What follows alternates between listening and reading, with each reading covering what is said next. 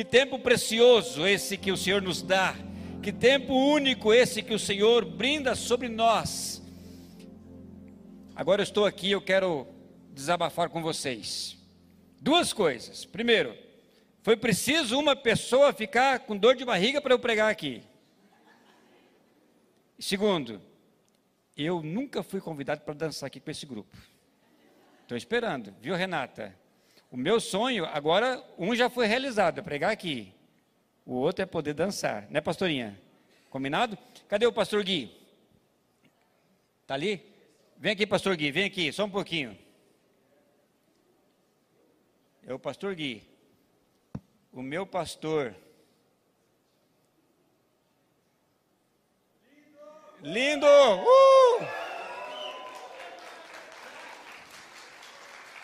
Chega aqui, pastor, chega aqui. Gente, esse pastor não é lindo, cara? Fala a verdade. Olha a botina dele. Né? Ó, olha a botina dele, cara. Eu não aguentei. Eu fui hoje comprar uma botina. Eu fui pregar hoje aqui. Eu falei, vou extrair minha botina. Cara, eu fui lá numa loja para comprar uma botina. Perguntei qual o preço. 380. Eu falei, você está louco? Você está louco, cara?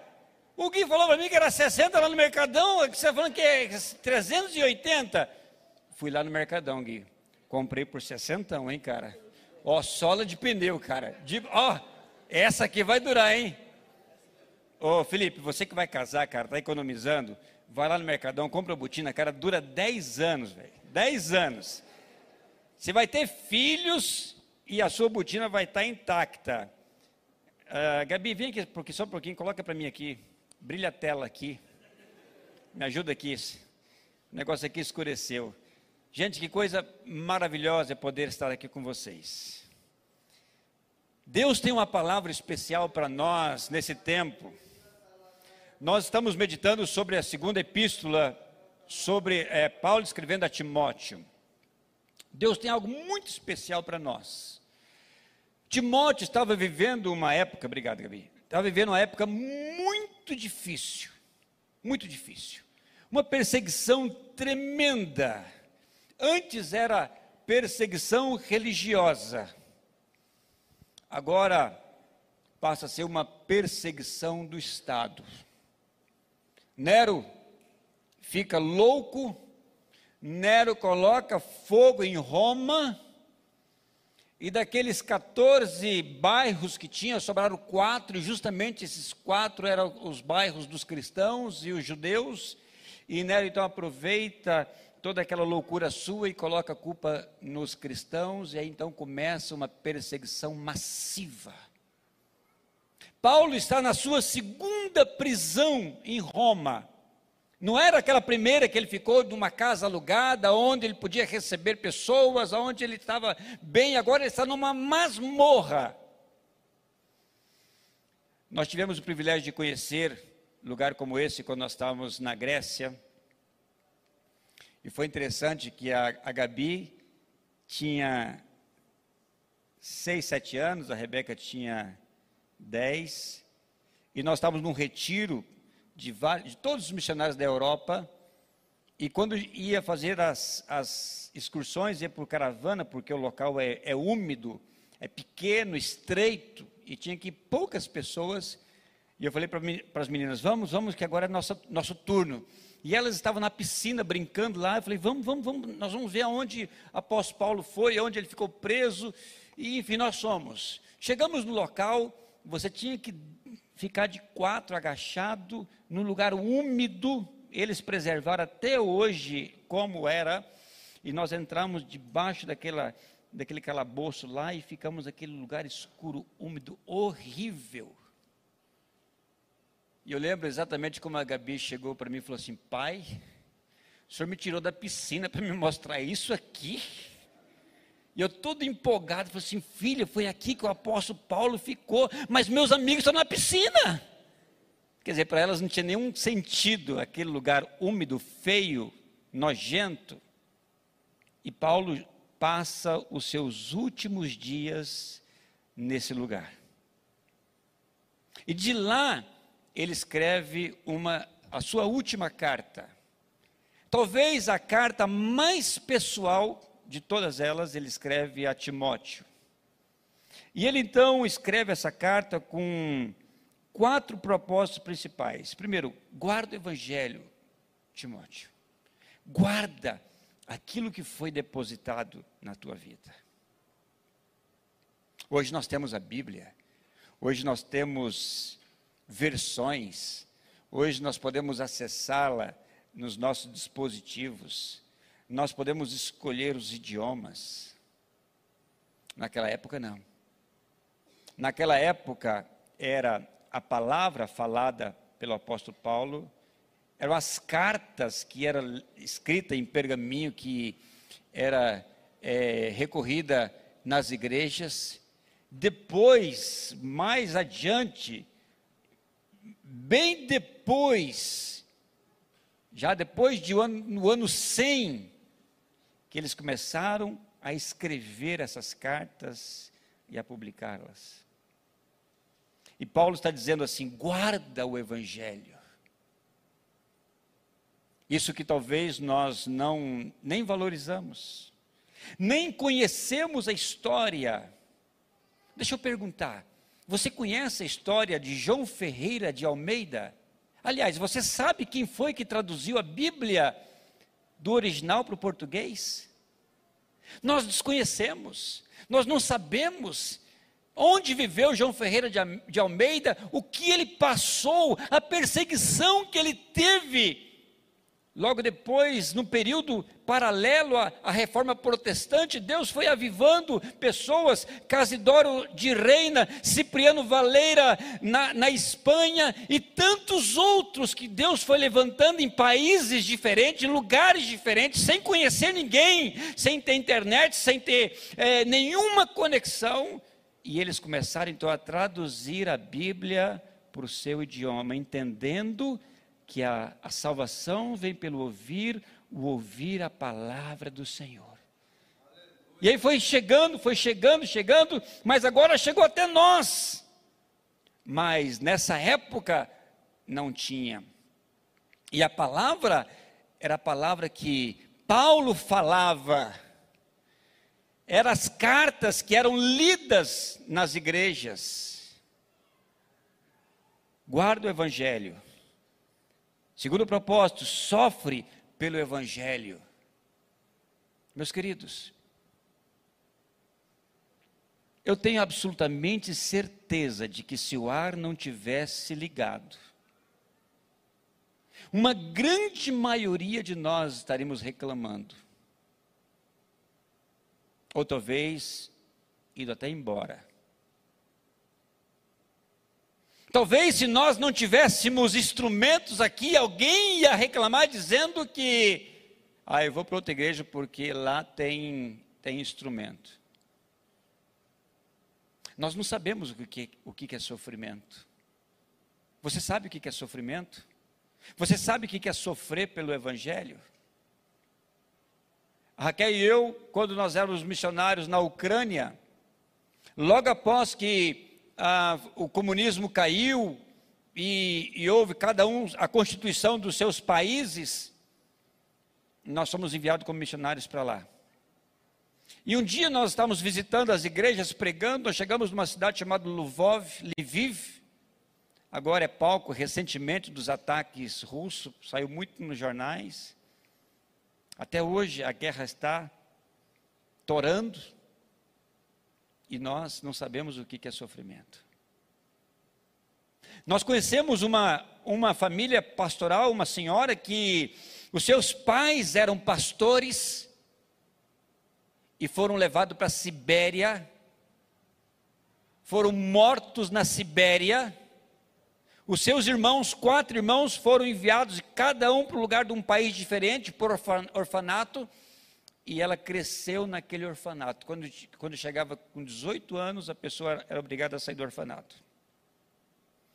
Pois ela, desde a sua pequenez, ela guardou o Evangelho, ela sofreu pelo Evangelho, e quando ela saiu, ela começou a procurar a igreja subterrânea, a igreja perseguida. E ela então casou. E ela tinha na casa dela encontros com as crianças. Em um dado momento, alguém denuncia e chega a KGB, a polícia, a polícia do estado, falando que ela tinha trabalho com as crianças, e quando alguém chega falou assim: ah, a polícia está chegando, e na Ucrânia, nas casas da Ucrânia, mais ou menos assim, tem um sótão onde guarda os animais, onde guarda os alimentos, aí depois tem um sótão intermediário, aí depois tem a casa e em cima tem os quartos. E ela colocou aproximadamente mais de 100 crianças naquele sótão. E pediu para as crianças não darem um pio que a polícia ia chegar. E ela colocou o tapete por cima daquele, daquele tapume, e quando as, os, policiais, os, policiais, chegam e perguntam para ela, ela fala assim: Olha, não tem, pode, pode entrar, fica à vontade. E os policiais entram na casa e olha e fala assim: Não tem ninguém, vamos embora. E eu fico pensando, isso no Brasil seria impossível com as nossas crianças. Rafa, seus três seria impossível, né, Rafa? Aí, aí olha ali, olha, olha como é que está. Meu Deus. Imagina falar para as crianças ficarem quietas. Isso é sofrer pelo Evangelho. Pessoas foram mortas pelo Evangelho numa história recente na Rússia. Hoje, na Etiópia, hoje no Sudão do Sul, pessoas estão morrendo por causa do Evangelho.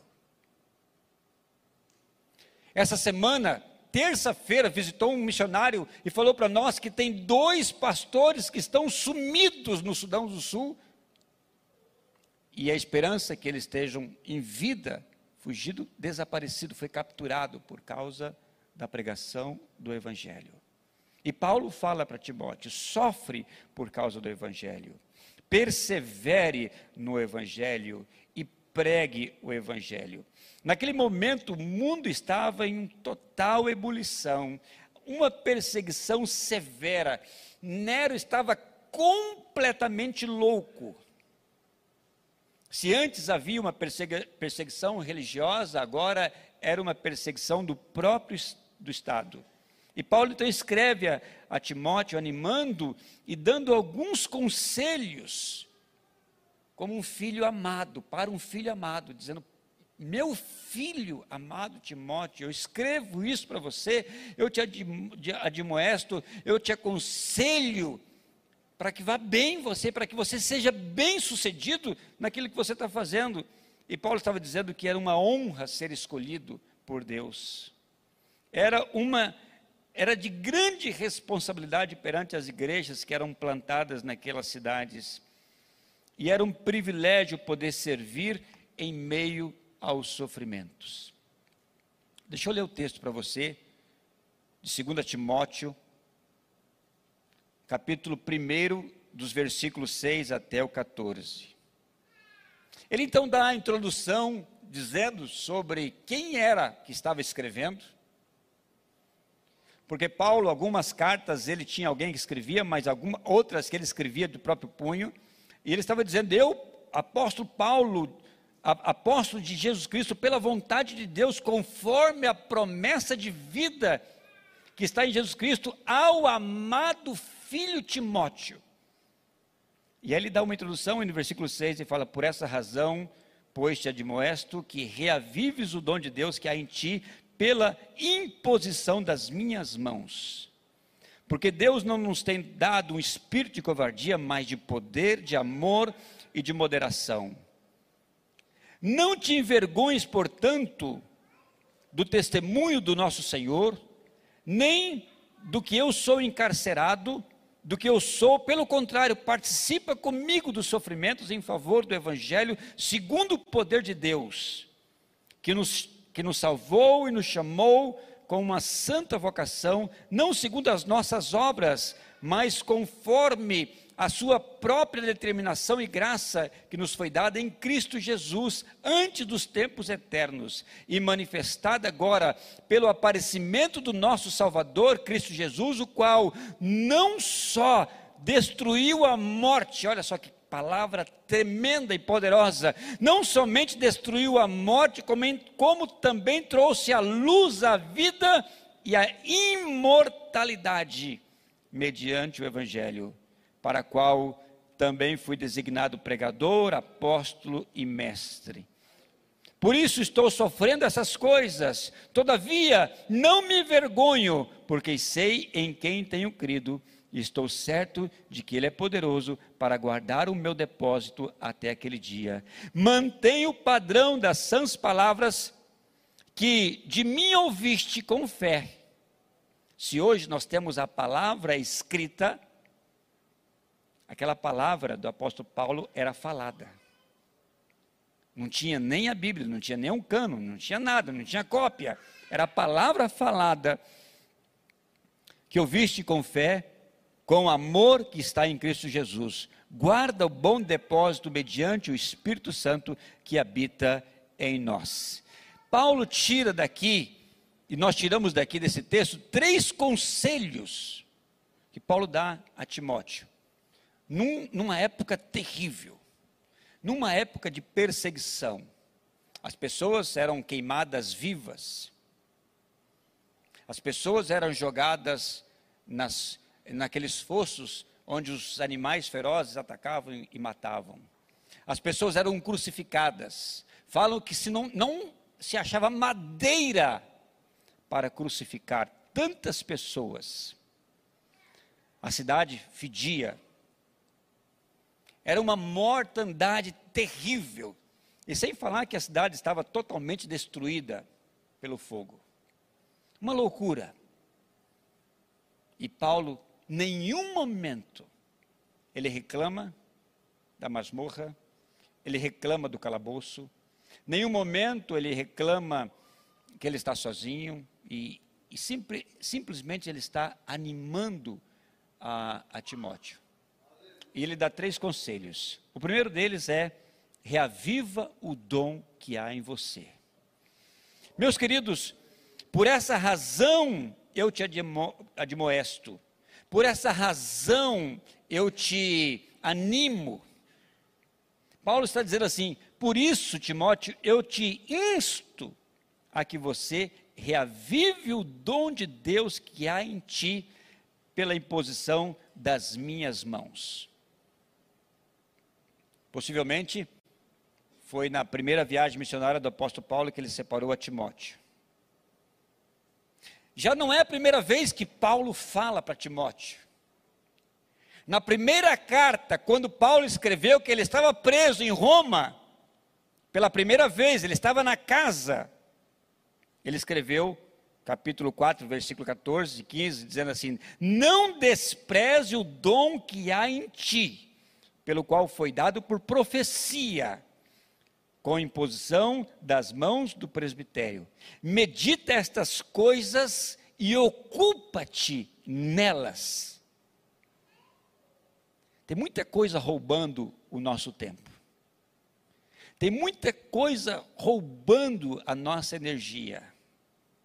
Paulo está dizendo para Timóteo: pensa nelas, ocupa-te nelas, medita nelas e reaviva esse dom que há em você.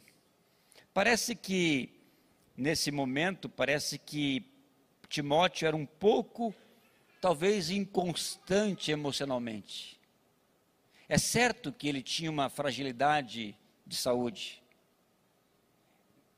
Era uma pessoa frágil, mas não importa como somos. Se nós nos colocamos diante do Senhor, Deus é que vai nos capacitar a fazer a obra. Parece que Timóteo era um jovem muito tímido.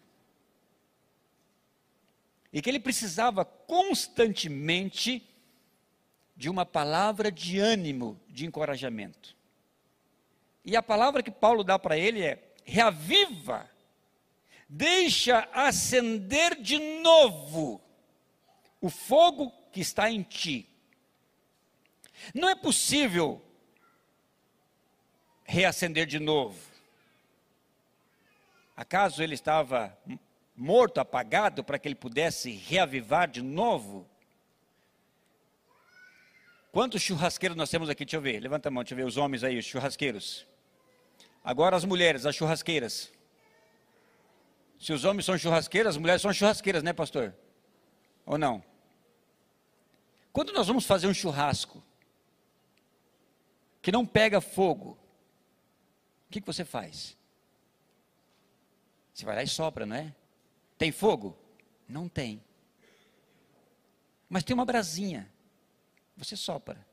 Você sopra. Você vai soprando aquela brasa. E à medida que você sopra aquela brasa, ela vai ardendo, ela vai se alastrando, até o momento que o fogo aparece assim do nada. É ou não é? Eu tinha um amigo missionário que ele era solteiro e nós queríamos de toda forma arrumar uma esposa para ele. E armava um churrasco daqui, dali, e olha que coisa era difícil. E teve um dia que arrumamos lá uma mocinha é, até ajeitada, bonitinha, né? E falou assim: agora vai, agora vai, vamos fazer um churrasco. E eu acho que ele queria impressionar a moça. E ele disse para mim: não, o churrasco, quem, quem acende sou eu. Eu falei: não, mas deixa, fica lá com a moça, fica lá na sala. Não, não, eu vou fazer, eu, eu sei fazer, eu sou gaúcha, não sei o quê, é do meu jeito e tal, tal. E eu tentando botar o rapaz lá para fazer sala para a moça, e aconteceu que a moça veio até para a churrasqueira, ela ficou ali vendo aquela cena. E eu falei, não deixa, não deixa comigo. Eu não sei o que, que ele fez. Que ele foi jogar o álcool e o álcool explodiu. Olha, queimou a sobrancelha dele, queimou o cabelo.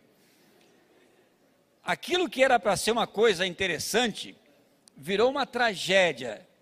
E aí, no, passando uns dias, eu liguei para ele, falei, e aí a moça? Eu falei, rapaz, eu liguei para ela, ela falou que ela está muito ocupada, entendeu? Que estava tava trabalhando. Rapazes, se alguma moça falar que está ocupada, não deu. Já deu ruim, viu? Duas coisas. Se a moça falar para você, vamos orar, né? Esse vamos orar, já está fora também, tá? Você já, já entendeu, né? Quando eu fui falar com a Raquel, eu falei, vamos orar? Ela falou assim, até quando? Oh, é.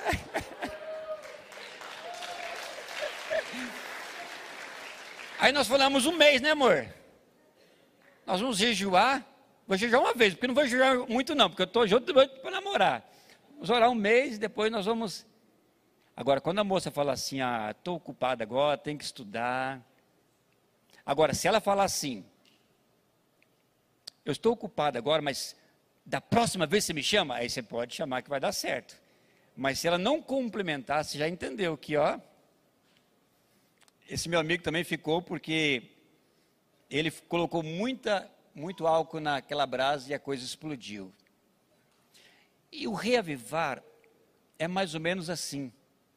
É meio que artesanal. O Espírito Santo não vai te acender assim de uma vez. Ele vai soprando sobre você à medida que você ora, à medida que você lê a palavra, à medida que você vai no seu pequeno grupo, à medida que você vai numa vigília, à medida que você está no seu tempo a sós com Deus, o Espírito Santo vai soprando, a palavra vai entrando.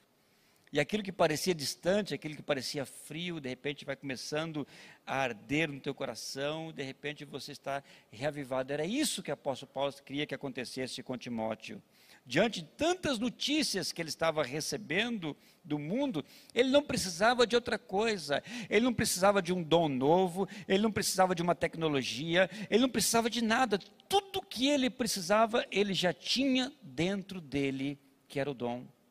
E é isso que nós precisamos, nós não precisamos de nada mais, nós precisamos simplesmente reavivar aquilo que Deus já colocou dentro de nós.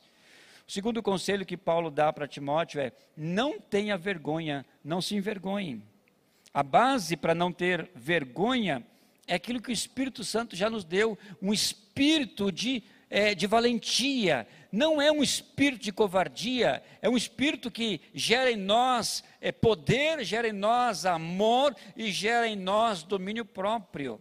É isso que o apóstolo Paulo está dizendo. E Paulo fala assim: olha, lá em, em Romanos 1,16: porque não me envergonho do evangelho de Cristo, pois é o poder de Deus para a salvação de todo aquele que nele crê, primeiro judeu, depois também grego. E Paulo está dizendo para Timóteo assim: olha, não tenha vergonha. A vergonha pode ser uma vergonha alheia de alguém, pode ser uma vergonha daquilo que eu faço, ou pode ser vergonha de mim. Paulo está dizendo assim: olha, não tenha vergonha nem de você, nem do Evangelho e nem de mim. Eu estou preso numa condição de um malfeitor.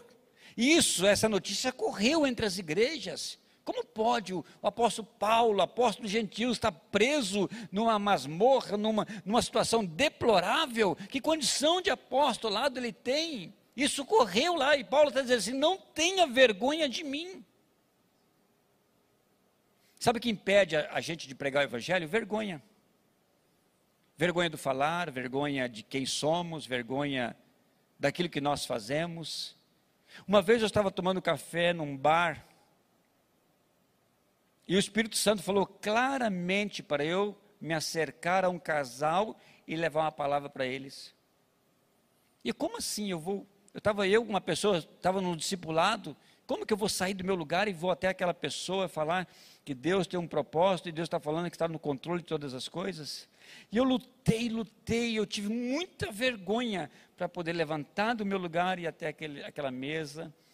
E eles foram e, e pagaram e saíram. E o que, que nós fazemos quando estamos com vergonha? Nós damos uma justificativa. Nós falamos: olha, da próxima vez eu vou falar. É ou não é? Da próxima vez eu vou ter mais coragem. O que aconteceu com aquele jovem? Ele voltou. Ele voltou e foi reclamar dizendo alguma coisa do ticket ou do troco dele, foi onde o Espírito Santo falou assim: Olha, você tem uma outra oportunidade para abordar esse jovem. E eu fiquei naquela luta, fiquei naquela luta, e quando ele saiu, eu criei coragem e fui atrás dele. Quando chegou na calçada, eu cheguei para ele e falei assim: Olha, eu sou pastor da Igreja Batista e quero dizer para você que Deus mandou dizer para você que Ele está no controle da sua vida. E Ele está no controle de todas as coisas. E aquele homem começou a chorar. Chamou a esposa dele. Falou assim: Olha o que esse homem está falando. E eu falei que Deus estava no controle de todas as coisas, que aquilo que Deus mandou falar, e eu pedi para orar por eles. Ele falou: Espera só um pouquinho. Sabe de onde nós estamos chegando? do hospital. Nós temos um filho com uma doença, nós acabamos de receber a notícia de que nosso filho tem uma doença terrível. Eu falei, posso orar por vocês?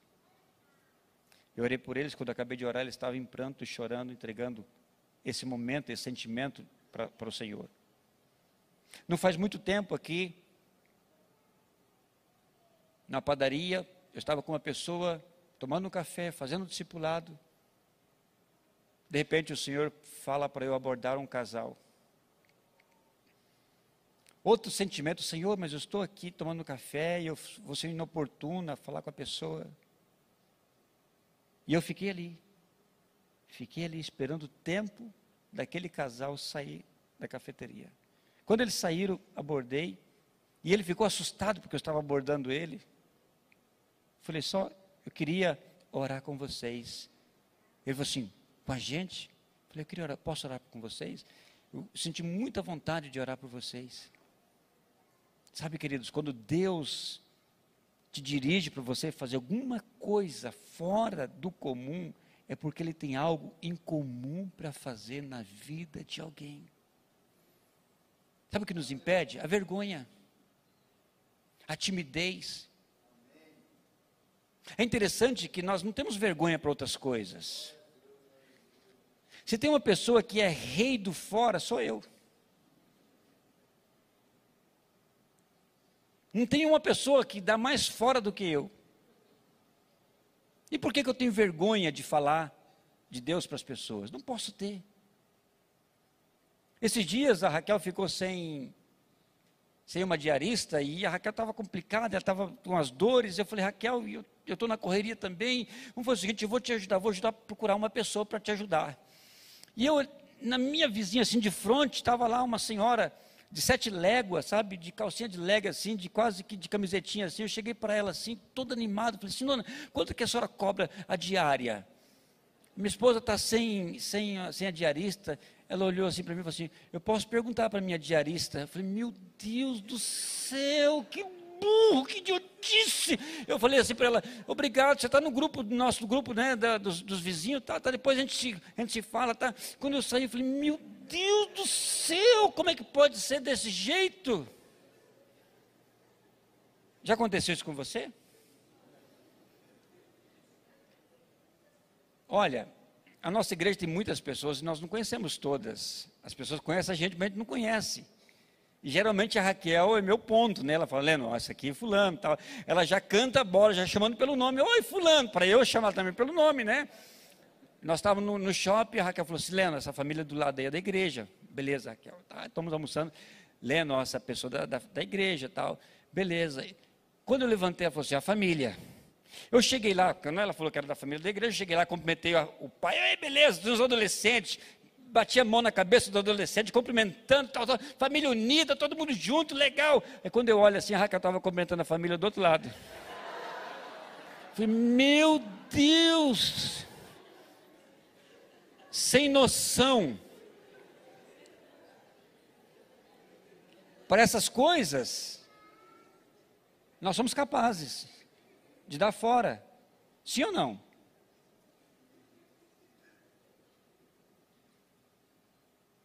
Nós temos muitas outras oportunidades para passar vergonha. Mas o Evangelho é diferente. Quando eu me converti, eu era tímido. Eu era tão tímido que quando estava na escola dominical, a pessoa, a professora mandava ler o versículo, eu contava. Um, dois, três, quatro, cinco, seis, sete, oito, nove, dez. É comigo. É o versículo 10. Eu ia ler o versículo 10. Eu ficava lendo o versículo 10. Quando eu li o versículo 10, ela falou assim: não, é o 9. Ai, meu Deus do céu, que vergonha que dava. Aí você lia gaguejando, porque eu era muito tímido. E à medida que o Senhor foi trabalhando na minha vida, a timidez foi acabando, ela foi sumindo. Timóteo era tímido. Sabe como nós vamos trabalhando isso em nós à medida que nós vamos nos entregando para o Senhor? À medida que nós vamos permitindo que o Espírito Santo reavive em nós essa chama. Quando Moisés morreu, lembra de, de Josué? Josué ainda era muito jovem. Josué estava sem referência porque o seu líder havia morto. E Deus fala para Josué: Josué, você vai cruzar esse rio Jordão e você vai passar, e todo esse povo, essa nação, vai herdar essa terra que eu dei como juramento aos seus pais. Mas Deus fala para Josué três coisas. Três coisas ele vai repetindo ali, ó, uma de trás de outra. Então somente esforça-te e tem bom ânimo. Esforça-te e tem bom ânimo. Esforço e ânimo para obedecer a palavra do Senhor. Para dela não desviar nem, de, nem para a direita e nem para a esquerda. E Deus falou para ele assim: Olha, você vai ser bem sucedido em tudo que você fizer. Você gostaria de ser bem sucedido? Ser um profissional bem sucedido? Ter uma família bem sucedida? Ser uma pessoa de sucesso? Permita que o Espírito Santo então trabalhe na sua vida esses conselhos. E o terceiro conselho que Paulo dá para Timóteo é: mantenha o padrão da palavra. O Senhor Jesus trouxe a vida, olha só, Paulo está dizendo: o Senhor Jesus trouxe a vida e nos deu a imortalidade mediante o Evangelho. E Paulo fala: Timóteo, pelo Evangelho eu fui designado pregador, apóstolo e mestre. Então, diante disso, mantenha o padrão das sãs palavras que de mim tem ouvido. Você tem ouvido com fé, com amor, e tudo isso converge para a pessoa de Cristo. Manter o padrão da palavra. Para que eu possa manter o padrão da palavra, eu preciso conhecê-la. Eu preciso separar um tempo para que eu pudesse, para que eu possa ler. Não somente ler, mas que eu possa entender. Não somente entender, mas que eu possa colocar em prática aonde eu estou, no meu trabalho, na faculdade, na escola. Manter o padrão da palavra. Nós estamos vivendo uma época muito difícil, politicamente, ideologicamente. Não vai nem para um lado e nem para o outro. Busca o padrão da palavra. Em tudo que você fizer, busque o padrão da palavra. Nós estamos vivendo dias difíceis. Esses dias eu estava assistindo Masterchef. Eu assisto Masterchef, tá, gente? Né? E eu fiquei assim, sem entender. O cara estava falando assim: olha, você foi reprovado porque você matou o camarão e ele sentiu dor. Você tem que matar o camarão sem ele sentir dor. Eu falei, como assim? Eu não estou entendendo. E não era brincadeira. Nós estamos vendo numa sociedade que aquilo que, que, é, que era errado agora é certo, aquilo que é certo virou errado, está todo mundo numa convulsão. E você está lá na faculdade, você está lá na escola, você está lá no seu trabalho, você está vivendo tudo isso. E aí você tem que lutar contra as suas emoções, você tem que lutar contra ah, aquilo que você acredita, os valores da tua família, e você tem que lutar com tudo isso. Paulo também estava falando para Timóteo: Timóteo, mantenha o padrão da palavra. Eu quero te chamar a que você possa viver o padrão da palavra. Não olha porque um, um, um grupo fala isso, o outro grupo fala aquilo, não interessa. Não busca as tuas fontes na internet. Não busca as tuas fontes em pessoas. Nós temos pessoas sérias, claro. Nós temos coisas boas na internet, claro.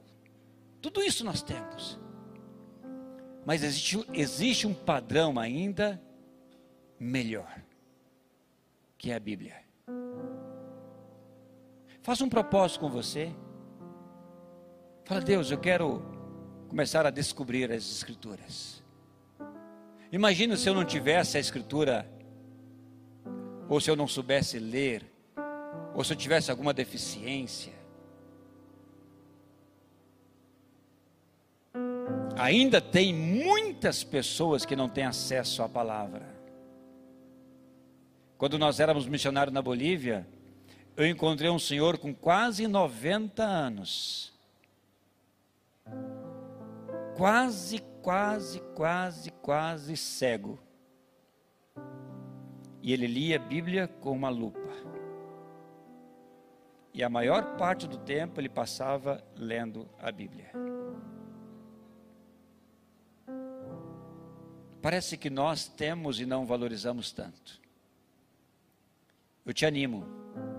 Assim como Paulo animou a Timóteo, eu venho aqui te animar a que você possa começar a ler a Bíblia, fazer os cursos da escola do discípulo, se aprofundar, conhecer mais. Aí vai um livro, vai outro, vai outro, vai outro, vai outro. Ao ponto, quando você escuta alguma coisa diferente, você fala assim: opa, isso aí não bate com aquilo que está escrito na palavra. Quando você vê alguma tendência, você fala: opa, isso aí não bate com a palavra. Porque você mesmo conheceu através da sua leitura. Gostaria de orar com você essa noite. Nós enfrentamos tantos problemas, tantas lutas, tantas batalhas. Gostaria de orar com você. Feche os olhos. Deixe que o Espírito Santo possa te reavivar. Permita que o Espírito Santo sopre sobre você. Venha de volta. Você está tão longe dos caminhos do Senhor. Esses caminhos não. Escuta o Espírito Santo te chamar. Venha. Venha. Venha como você está, desanimado, desacreditado. Eu não estou falando nem de pecados, eu estou falando de desânimo. Você não tem ânimo para ler a Bíblia, não tem ânimo mais para orar. Você vai passando, passando, passando, passando, está tão longe. Sabe o que? O primeiro passo para você ser reavivado é você se aproximar do Senhor. Você quer receber uma oração? Eu quero te chamar aqui à frente para que possamos orar por você. Para que, como o apóstolo Paulo fez com Timóteo, estender as mãos, nós queremos estender as mãos sobre você e pedir o um milagre o milagre da vida, da força, da vitalidade, do ânimo, do vigor, do testemunho, do fogo do Espírito sobre a sua vida, sobre o teu coração. Sabe essa essa vontade de testemunhar, essa vontade de falar de Jesus Cristo às pessoas. Você é novo, você está começando a vida agora. Consagre os teus estudos, consagre a tua universidade, o teu curso, consagre a tua profissão, consagre a tua família, consagre o teu casamento, consagre a tua juventude ao Senhor. Sai do teu lugar e vem aqui à frente agora, eu quero orar por você. Amém? Mais alguém? Pode vir, pode vir. Venha. Consagre o teu namoro, consagre o teu noivado. Consagre aquilo que você faz, teus estudos. Deus tem algo muito especial para você. Deus tem algo especial no teu futuro. Às vezes você luta assim, que, que, eu, que, curso que eu vou fazer no futuro? Não importa que curso você vai fazer, consagre ao Senhor, Deus vai te guiar. Ele vai direcionar os teus passos. Essa semana uma irmã deu um testemunho dizendo que ela fez um propósito diante do Senhor. O desejo dela, que ela mais queria, era uma especialidade eu não vou lembrar nem o nome, mas é, é, é, da, é da parte médica. E essa semana ela recebeu um convite, justamente na área da formação dela. E ela falou assim: Pastor, foi Deus que abriu essas portas para mim. Há tempos que eu estava orando, mas quando eu, eu coloquei força na oração, Deus me ouviu. Sai do teu lugar, vem aqui à frente e fala: Deus, eu quero consagrar minha vida. Oh Deus, obrigado, Senhor, obrigado, obrigado por esses jovens, obrigado pelas vidas que estão aqui preciosas, preciosas, preciosas. Aviva o dom, ó Pai, que o Senhor mesmo depositou neles, no coração, na mente, ó Deus, a vida, o ânimo. Pai, visita, Senhor, sopra vai acendendo fogo, essa paixão pelas vidas, paixão pela igreja, paixão pelos pequenos grupos, pelo ministério, pelos estudos, pelo trabalho, pelos sonhos. Reaviva os sonhos, Senhor. Oh, Pai, no nome de Jesus, ministra, Senhor. Ministra, nós te bendizemos, nós glorificamos o teu nome, nós te adoramos. Pai, nós dizemos, ó Pai, que estamos aqui porque o Senhor nos chamou, o Senhor nos salvou, nos salvou, o Senhor colocou em nós a imortalidade mediante o Evangelho. Louvado seja o nome do Senhor.